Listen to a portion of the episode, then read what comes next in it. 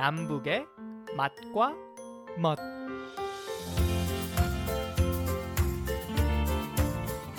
안녕하십니까. 남북의 맛과 멋 양윤정입니다. 무더위에 힘드시죠? 한반도 저녁이 폭염으로 아주 뜨거운데요. 더위를 이기려면 스트레스, 그러니까 불안, 짜증 안 주고 안 받기, 규칙적인 생활 습관, 그리고 음식 조절을 잘 해야 한다고 합니다. 물론 뭐 더위로 이런 것조차 힘드시겠지만요. 피할 수 없으면 아, 조금이라도 노력을 해보는 것도 좋을 듯 싶네요. 남북의 맛과 멋, 음식으로 더위를 조금은 날려버릴 수 있는 빙수 얘기 해보겠습니다. 오늘도 통일은 밥상에서부터라는 마음으로 요리한다는 전통 요리 명인 탈북민 장유빈 셰프와 함께합니다. 셰프님 안녕하세요. 예, 안녕하세요. 네, 요즘 한반도 날씨가 무척이나 덥더라고요. 어제 오늘 기온이 막 35도, 36도까지 올라가고 뭐 대부분 지역이 30도를 웃도는 아주 열대야. 그 밤에 잠을 못 잘 정도로 그런 폭염이 이어지고 있는데 요즘 남한의 날씨는 네. 어떤가요? 아유, 남한도 엄청 더워요. 막 더워서 밖 낮에는 밖에 나가기가 힘들 정도로 어. 그렇게 더워요. 북한에 있을 때도 이 정도 더위를 느끼시곤 하셨었죠? 아우 이보다 더 덥죠. 그 바닥에 뭐 발 딛고 다니지 못할 정도로 그렇게 뜨겁다기보다 따가웠어요. 따가워. 왜냐하면 네. 한국은 그래도 산이 많잖아요. 근데 북한은 산이 없다 보니까 그러니까 산이 옛날에는 있었는데 제가 3년 있다 한번 북동대 가 보니까 산을 나무를 싹 잘랐더라고요. 땔감으로. 그러다 보니까 이 열이 전체가 그 땅으로 싹 스며들다 보니까 땅에서 막 진짜 이게 한국에서 말하는 것처럼 분할을 해도 될 정도로 그렇게 뜨거워요. 따가워요. 근데 왜 나무를 왜 잘라요? 나무를 잘라서 팔아서 식량을 사 먹기도 하고 그리고 우리가 뗄감을 떼고 살아야 되지요. 아. 한국은 대부분 뭐 가스 들어오고 도시가스, LPG 뭐 다 지금 개인 집들도 다 그렇잖아요. 시골도. 네. 근데 뭐 북한 같은 경우에는 다 석탄나무 나무를 떼야 되고 하니까 그 뗄감이 없으니까 산의 나무를 다 벌목을 하는 거죠. 뭐 나무까지 다 베어버렸으면 진짜 덥겠네요. 음. 덥죠. 그렇다고 집에 들어간다고 해서 또 뭐 선풍기가 있고 뭐 에어컨이 있고 그렇다고 무슨 시원하게 뭐 시원한 물 냉장고가 있어서 시원한 물을 마신다던가 네. 이런 형편도 못 되잖아요. 예. 어... 그러니까 참 안타깝죠. 그러니까 저 어렸을 때만 해도 사실 여름에 더우면은 그냥 정말 선풍기 틀어놓고 부채 이렇게 붙이고 그랬었는데 요즘 네, 남한도 뭐 에어컨이 없는 집이 없잖아요. 어우 시골도 어르신들 사는 집들도 다 자식들이 다 나져가지고 네. 에어컨 다 있어요. 그러니까 진짜 선풍기 트는 집 보기 힘들 정도로. 그러니까 여름이 그렇게 이제 뭐 아무리 더워도 두렵지만은 않은 것 같아요. 그렇죠, 맞습니다. 그래서 남북의 맛과 멋에서 그러니까 북한 주민들이 네. 얼마나 더워할까라는 생각에 빙수라는 그 남한 사람들이 여름에 즐겨 먹는 그런 음식이 있거든요. 그래서 빙수 이야기를 좀 네. 해볼게요. 아, 예, 예, 예. 셰프님은 이제 북한에 있을 때 빙수를 드셔보셨어요?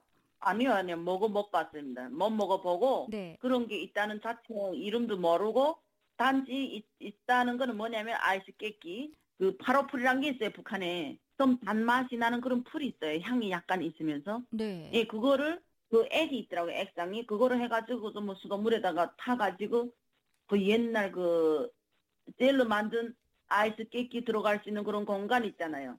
그런 데다 물 해서 뭐 통짜로 였다 뺐다 뭐 이렇게 해가지고 여기를 말하면 그 절임류를 절이는 탱크 있잖아요. 거기에 물이 많은데 거기에다 였다 뺐다 해서 굽냉을 시키는 것 같더라고요. 지금 생각해 보니까. 음. 그렇게 해가지고 그걸 빼서 파는데 그것도 줄 서거든요. 그런데 저희는 탄광지대고 이거를 사 먹자면 또 한 4kg를 나가야 돼요. 그러니까 여름이라 해도 이 아이스 깨끼를 몇 번 못 먹어보죠. 그러니까 저희가 나온 후에는 그 사탕 가루 물 녹여가지고 아이스 깨끼를 만들어서 먹었다 하기도 하더라고요. 음. 근데 실제 사탕 가루 녹여서 먹자면 그게가 많은 양이 들어야 되잖아요. 사탕 가루. 그러니까 그것도 좀 집이 사는 집에서나 그렇게 해 먹었다는 그 뜻이지 전체적인 그 일반 주민들이 다 같이 먹었다는 건 아니에요. 네, 북한 주민들이 이제 뭐 아이스 깨끼는 알겠는데 그럼 빙수는 뭐야 하고 궁금해 하실 것 같아요. 빙수는 뭐 간단하게 얘기하면은 어, 물을 냉동실에 얼려서 갈아서 여러 가지 뭐 고명을 얹어서 먹는 그런 여름 음식인데요. 우리 그러면 장 네. 셰프님은 빙수를 남한에 오셔서 드셔 보셨어요? 예, 먹어도 보고 제가 직접 만들어서 좀 팔아도 봤습니다. 아, 빙수도 만들어서 팔아 보셨어요? 네, 제가 그 한국 와서 한 3년 후에 안면도에서 그 가게를 하게 됐어요. 영업을 했는데 팥빙수를 팔았거든요. 어, 그러시군요. 어, 좀 신기하네요. 음. 어, 그런데 어떻게 해서 팥빙수를 만들어서 팔아야겠다라는 생각을 하게 되신 거예요? 가게, 가게가 터미널 앞에고 관광지 손님들이 주말에 왔다가 버스 타고 가잖아요. 네. 그때는 막 더워서 막 사람들이 진짜 갈팡질팡하잖아요. 그런데 아이스크림은 파는 게 많은데 팥빙수 파는 데가 없더라고요. 그게가 큰 시내가 아니고 터미널이 아니고 자그마한 뭐 한 개 섬의 터미널이니까. 그래서 제가 아 팥빙수를 해서 팔자. 왜냐면 손님들이 찾았는데 없단 말이에요. 그 동네가. 음. 그래서 제가 팥빙수를 뭐 할 줄 모르잖아요. 그래 인터넷 검색해가지고 그렇게 해서 했더니 사람들이 좋아하더라고요. 손님들이. 하긴 이제 그 터미널이 버스를 타기 위해서 기다리는 곳을 터미널이라고 하잖아요. 그러니까 기다리면서 네. 뭐를 먹어야 되는데 여름에는 밖에서 기다려야 되니까 이제 더우니까 팥빙수를 찾는 분들이 계셨군요. 지금은 빙수의 종류가 많아서 빙수라고 하는데 그 빙수가 처음 만들어진 게 처음부터 팥빙수라고 이름을 붙여서 시작이 됐다고 하더라고요. 아, 글쎄 제가 12년 전에 왔을 때만 해도 이 한국에 빙수라는 게 팥빙수가 많더라고요. 팥빙수에 뭐 찰떡 조금씩 이렇게 떼놓고 과일 같은 거 넣고 뭐 그렇게 하는 게 많은데 점점 나니까 뭐 해가 넘어가고 이 외식 산업이 발전되면서부터 보니까 빙수도 종류가 너무 많은 거예요. 진짜 저는 그 아직 외래어에 익숙되지 못해가지고 네. 번역하기도 좀 바쁘고 어렵긴 하지만 너무 다양해요. 정말 네. 그 빙수가 너무 유명해서 만약에 부산에서 빙수 맛있는 네. 곳을 한다 그러면 그 부산에 네. 맛있게 만드는 빙수집을 어, 서울에서 먹으러 가려고 4시간을 운전해서 먹으러 가는 그런 젊은이들도 많다고 하더라고요. 그러니까 이 한국은 그 남한은 남한 분들이 진짜 그 저희 북한 분들이 정신력이 좋다 하지만 남한 분들이 더 좋은 것 같아요. 그 빙수 하나 먹으려고 서울에서 운전해가지고 4시간. 네. 아, 3일이면 6시간이잖아요.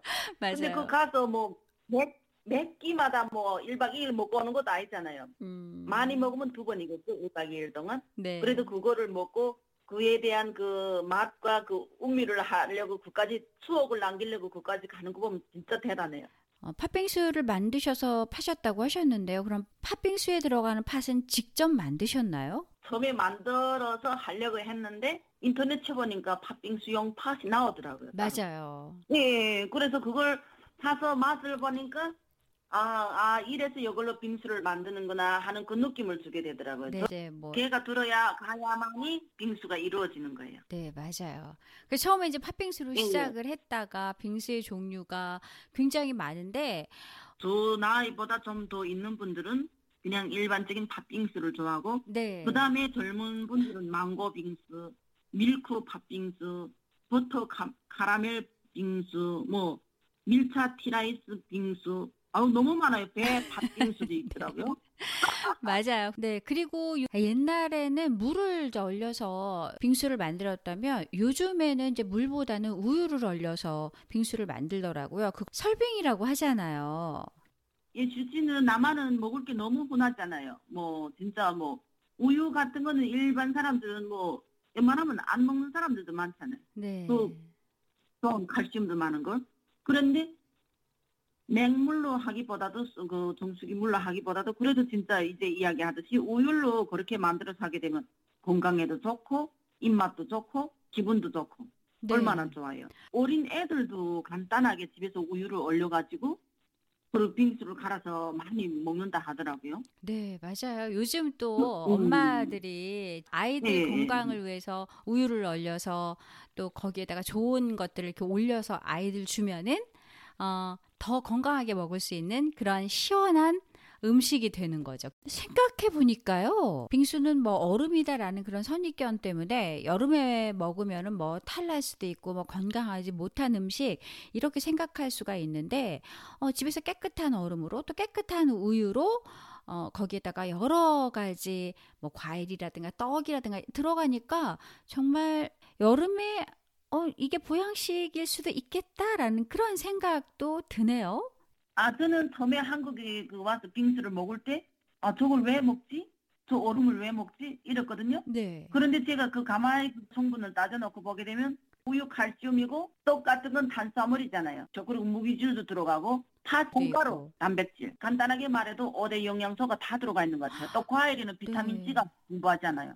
빙수는 뭐 어떤 게 딱 정해져 있는 게 아니라 집에 있는 걸 이렇게 넣어서 먹는 거니까 빙수 만드는 법을 우리 셰프님께서 알려주시면 북한 주민들도 아 이렇게 음. 맛있는 음식이 있네라고 생각하실 수 있을 것 같아요. 예, 그 우리 북한에 있는 고향 분들도 빙수를 그 간단하게 만들어 두실 수 있는 방법이 있어요. 왜냐하면 글쎄 그 냉동고가 없어서 얼음을 얼리지는 못하겠지만 그래도 좀 다른 집은 또 얼음을 얼려서 먹기도 하고 냉장고를 사용을 하고 있으니까 냉동고에다가 물을 얼려가지고 그 물을 그 얼음을 갈아줘야 돼요. 갈아주는데 만약에 갈기가 어렵다 하게 되면 칼도마에다 넣고 이렇게 빠져도 되고 절구 같은 데다 넣어도 급하게 빨리 빠지게 되면 얘가 녹기 전에 그거를 그 얼음을 다 부셔줄 수 있거든요.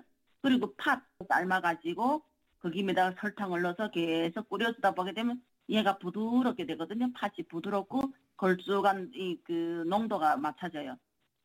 얼음 위에다 넣고 그리고 콩, 콩이 두부 콩을 볶아가지고 걔를 가르내요. 가르내서 체에다 쳐가지고 그 가- 콩가루를 또 그 위에다 덮어주거든요. 덮어주고 그리고 찰떡 우리 절구에다 치는 찰떡 있잖아요. 그 찰떡을 한 마디에서 절반 정도 그 크기로 잘라가지고 네. 그 떡을 또 콩가루 위에다 놔주고 음. 예, 그렇게 하고 과일 과일은 흔하지 않지만 지금 이때는 토마토는 나오잖아요. 토마토 음. 나오니까 토마토 또 오이를 예, 송송송송 썰어서 또 올려주고 연유가 없으니까 설탕을 좀 뿌려서 이렇게 두시게 되면 있는 거 가지고도 활용해서 그 빙수를 만들 수 있어요.